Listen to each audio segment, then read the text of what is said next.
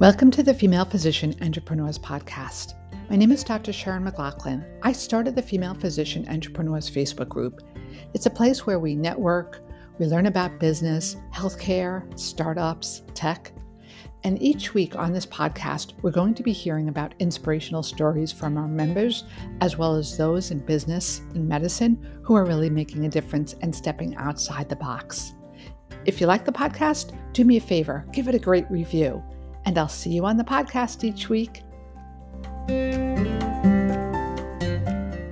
Today, we're going to be speaking to Dr. Sipra Laddha. She's a board certified psychiatrist trained in pharmacology as well as psychodynamic psychotherapy, CBT, and humanistic psychotherapy. She has a specific interest and experience in women's mental health and treating women through the transitions of life, including pregnancy as well as the postpartum periods. In April of this year, she and her co founder, Dr. Shama Rathi, a child and adolescent psychiatrist, launched Thriving Lane. They realized that there were not just gaps in women's mental health, but this was an unrecognized and vastly underserved population where typically only generalist care is available. Dr. Laddha and Dr. Rathi have set out to increase access to specialized women's mental health services, including high quality psychotherapy, medication management, nutritional psychiatry, and mind body interventions.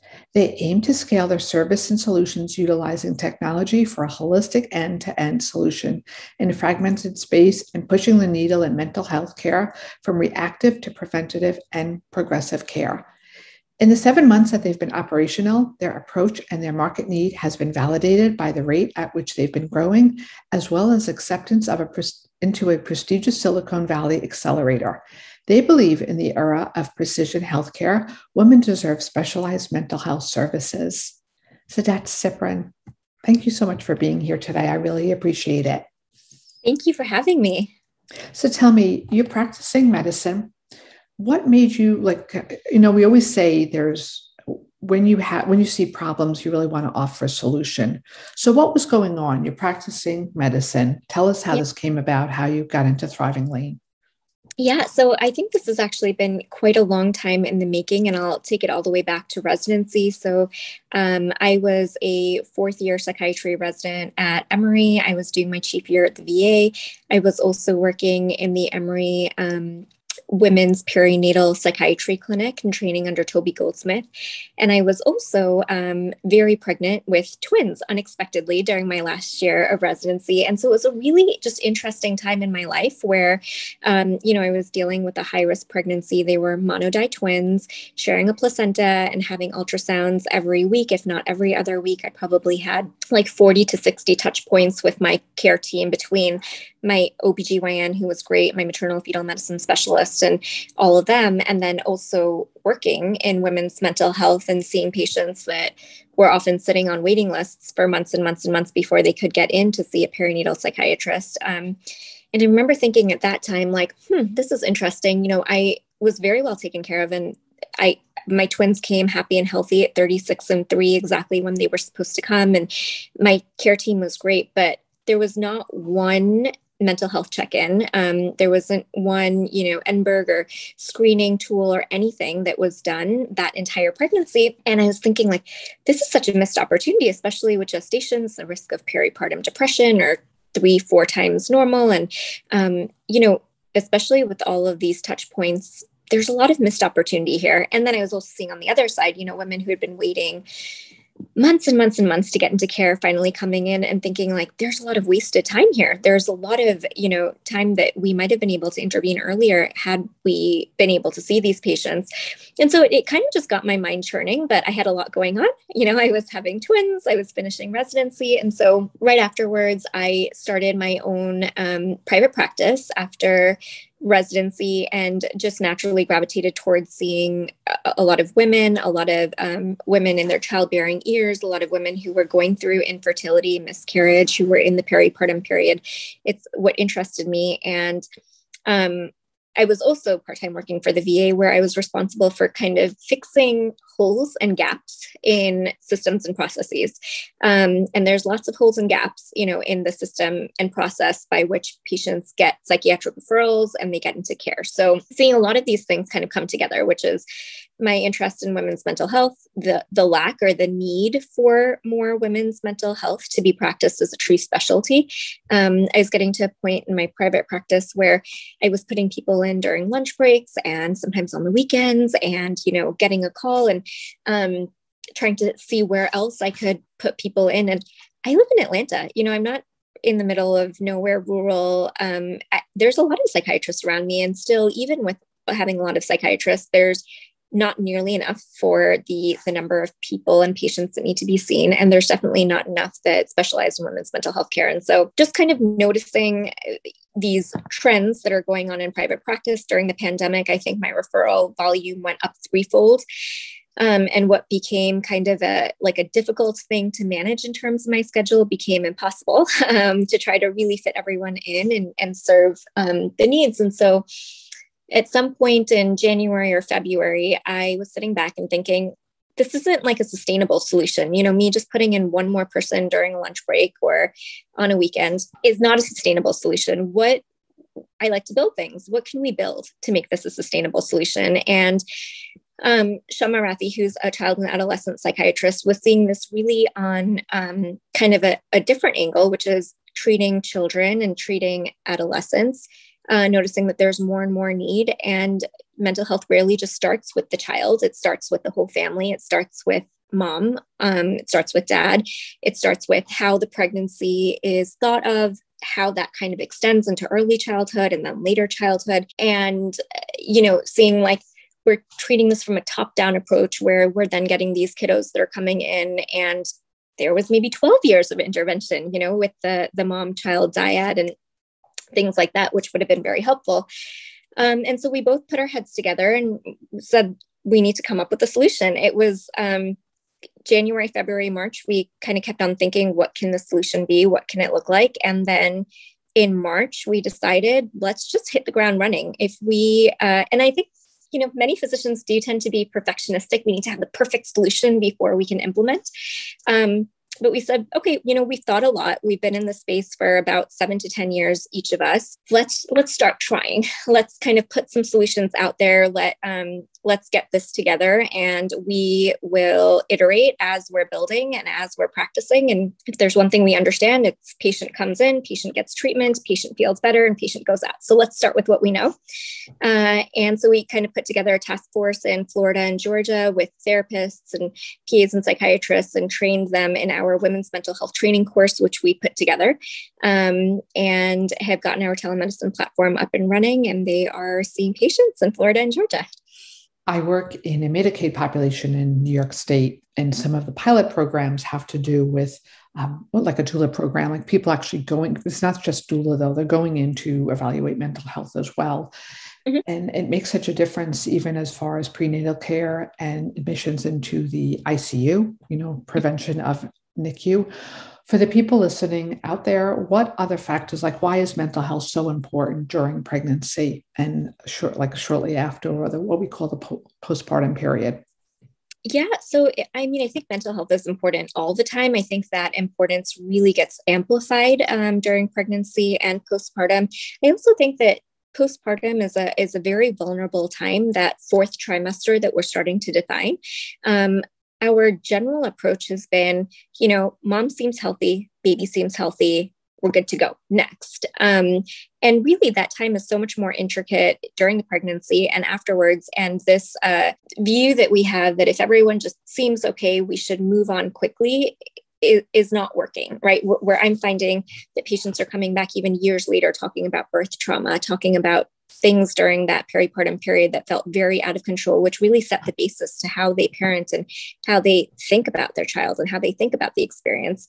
And so, you know, there's lots of reasons why perinatal mental health is important. I think that there's direct effects to the baby, there's direct effects to the the whole journey and the process. That beginning time is a very um, vulnerable time for the dyad. It's a very vulnerable time for mom. And just evolutionarily, if you think about it, you know, women are prone to feeling anxious um, during pregnancy. They're prone to feeling anxious postpartum. Um, it's actually selected for. If we think about back in the day when there were bears and and you know things like that, the moms that were anxious you know, didn't sleep at night and watched their babies. And those babies were more likely to survive being a baby and then grow up and have their own babies. And so, kind of anxiety trait has been selected for over millions and millions and millions of years. Now we live in a very different society where there are no bears, but there's still moms staying up in the middle of the night, unable to fall asleep while their kid, while their babies are sleeping because they're so anxious. And so, um, you know, this is a very biological thing. Uh, and I think a lot of the times in mental health, biology is really separated from you know mental health and psychology we have therapists that do what therapists do which is the psychology of it all then we have um, physicians that do what physicians do, which is the medical side of it all. And really, in the perinatal period, we cannot divorce those two. Those two need to be better integrated, I think, to have good outcomes. Tell me about, for the people listening out there, it's mm-hmm. so important for mom to have good mental health, but also as like a newborn and a child, a toddler, they pick up on when mom is stressed. So it really mm-hmm. does have to do with, um, you know, hopefully even preventing ADHD or certain, you know, mental health issues that the child can undergo, you know, decreasing their anxiety. They feel uh, safe around a woman or parent, I should say, but here we're talking about women who are good buffers. You know, there's always going to be stress in society, more among families, depending on where they live, what's going on, than mm-hmm. other families as well. But if mom is able to buffer the child, it's been shown that the children do better long term. Mm-hmm. So thank yeah. you for the work that you're doing. Tell us more about Thriving Lane. What is it actually like? Somebody listening out there, Are they're not a physician, or if they are a physician, mm-hmm. like tell us about the website. Tell us about what are there, um, you know, resources. What does it include yeah. as far as like joining Thriving Thriving Lane? Yeah. So Thriving Lane is um, what we're aiming to build is an end-to-end solution for women's mental health care. Um, right now, we have a lot of point solutions, right, for maybe postpartum or for adolescent girls or for menopause. Um, and Thriving Lane attempts to be a lifelong solution for women's mental health. And so, um, for the clinicians that are coming on and practicing on our platform, they go through pretty specialized training where they get all of the clinicians, whether they are therapy based or they're medicine based, um, get a, a full comprehensive training on women's mental health with the biology and the psychology brought together, as well as evidence based practice for treatment. Um, you know, cognitive behavioral therapy that is uh, catered towards the peripartum period or towards the perimenopausal period. Um, really detailed knowledge of OCD in pregnancy or infertility and some of those mental health effects and some of the medication that's used during the infertility journey and how that you know informs the overall picture. So they're given a lot of very specific training um, around what these journeys look like for women. And then they have um, they are also given training on mind body interventions. So, breathing techniques, meditation techniques, grounding techniques, all of those things that we know really increase overall wellness, but are not necessarily traditionally infused into regular medication management and therapy appointments. Um, we also have background in nutritional psychiatry. So, food is medicine. You know, what can we be doing at baseline uh, to increase the overall support and mental health. And so they get kind of that whole holistic bundle and training of specialized care and holistic care. And then they're able to utilize our telemedicine platform where we have worked closely with OBGYNs, with infertility companies, um, basically anywhere that women are getting care uh, that need a, a, specialized women's mental health solution. Um, we're integrating with them or working to integrate with them so that women are able to come to us directly with less wait times um, and with more cohesion and more connection with their primary care right? That's where trust has already been built. They know their primary care doctors. They see their primary care doctors. Um, and so for us to be able to get them in directly you know i think we're decreasing learned helplessness around um, around mental health in medicine, helping support our primary care providers and um, physicians, and also helping get patients in quickly and get them good outcomes and feeling better and doing well in a specialized approach. I'm really happy to hear that you're doing an integrative approach as well. You know, so many people put off mindfulness, but it is so important and I have a deep focus in, on nutrition, and it is amazing how it can really help with chronic diseases. So the fact mm-hmm. that you're including all of this is it's great for the platform. It's great for the people who are participating in your platform. So you have this idea. Do you know anyone that does tech? How'd you reach out to them? And you don't have to be that specific. It could just be yeah. a generalized approach. Yeah. Um, so we don't. We don't really know anyone who has tech, and that was part of uh, one of our concerns with kind of thinking about building a tech platform and um, doing something at a bigger scale. Uh, and, you know, we kind of fell back on the approach that there are solutions already out there. There's solutions that we can piece together that we've utilized, you know, in different settings.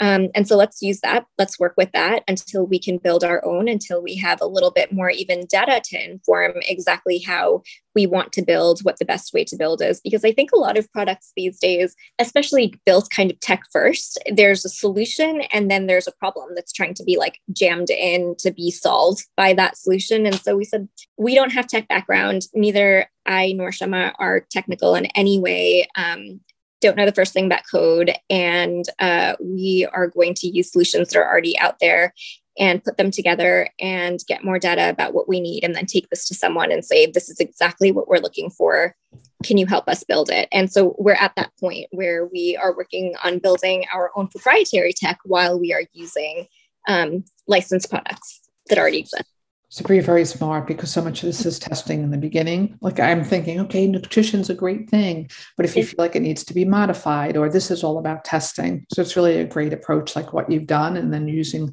things that are already out there, and then kind of building from there. Excellent approach. As far as for the group here, what can we do to help spread the word? Are you looking for hospitals? Are you looking for private practitioners? Who's your target market like as far as helping you expand? We're looking for both hospitals and private practitioners um, and kind of systems of um, groups. So, you know, big OBGYN groups, uh, things like that. We want, right now, we're doing a lot of B2C and we've done some B2B as well. We have a contract with um, like a, a, big infertility clinic. And so uh, we're really working both of those angles. I think it's really important for this to be a solution that anyone can pick up, that someone can find online and go and say, like, yep, I need this. I'm going to go register and get healthcare this way. Um, but I think in order for us to be able to reach the most amount of people the most quickly um, and also go to where trust has already been built, it is within hospital systems, it is within the primary care system, it is within the OBGYN. If any of this is, you know, sounding interesting, I would love to have more discussions with OBGYNs and primary care doctors. Um, I think the the reach that we've done to primary care providers and OBGYNs specifically has yielded us a lot of results, but it's also hard to do. It's hard to get OBGYN on the phone. Um, it's hard, you know, to kind of navigate that and uh, be able to show them quickly how we can bring value to their patients. Looking back, would you have done anything differently? I know you had the idea very early in the year and you've done quite, you know, an, a massive amount in these last few months. Would you have done anything differently looking back? So I, I think a couple of things that I would have done differently. One is that I would have started sooner. Um, I think that, you know, I'm very happy for us kind of getting together and deciding we were going to put fear aside and just launching this, uh, regardless of all the obstacles that were going to come. But I think that there is so much work to be done. I, I kind of wish we started last year or even the year before that. And I think a large part of that too is spending time with people who have a different mindset or a bigger mindset or a, a mindset that just has more varied experiences and exposures. Um, because when I, you know, called Shama and was like, I really think we just need to do this. I think we need to stop obsessing about what that perfect solution is and just get working and start implementing. Um, she said, okay, great. But if I'm going to work with you, I need you to read these three books and we need to be on the same page about like our style of doing things and our way of doing things because I tend to be a micromanager. I want to do everything myself. I have a really hard time, you know, finding the who and letting someone else do it. Um, and so that was what actually one of the books that was the who, not the how. Um, and you know delegating responsibility and getting comfortable with letting go some of the controls so that you can achieve a larger vision i think that, that that's one thing i wish i had maybe clued into and zoomed into a little bit faster going forward what would you like to see Going forward, um, you know, I think I just like to say that I'm really excited. I think that there's a lot of innovation to be done in healthcare. Um, I think that physicians are actually in the perfect position to do it. I think so. I, I founded a private practice psychiatry group on Facebook about five years ago when I started my own private practice. And it's been really interesting. The group is now about 3,000 private practice psychiatrists, MDs, and DOs only. And almost every day I see a post on there saying, like, I'm not a business person. I'm not a business person, but here's my question. I'm not a business person.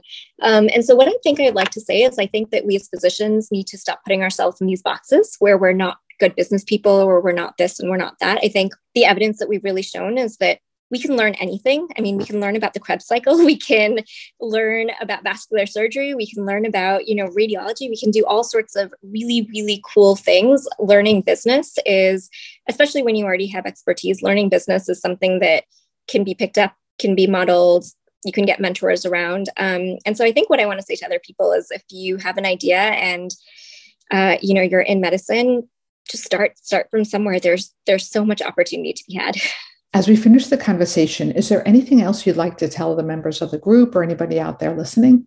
Yeah, I think that um, I just want to encourage anyone who's thinking about something to kind of start somewhere. And the the other big finding we had is that there are a ton of accelerators out there. There's a ton of people who are interested in um, expertise that physicians bring and ideas that physicians bring. We probably applied to six or seven accelerators. We were really surprised to find that we got interviews to most and went through multiple rounds of interviews and then got into our, our first choice. So um, there, there's a lot of you know really great things that I think can happen from just starting. Thanks so much for this talk. I mm-hmm. appreciate it. Looking forward to watching you grow. Thank you. Thank you for joining us on another episode of Female Physician Entrepreneurs Podcast. If you like us, please give us a nice review and tell your family and friends about us. We'll see you on another episode.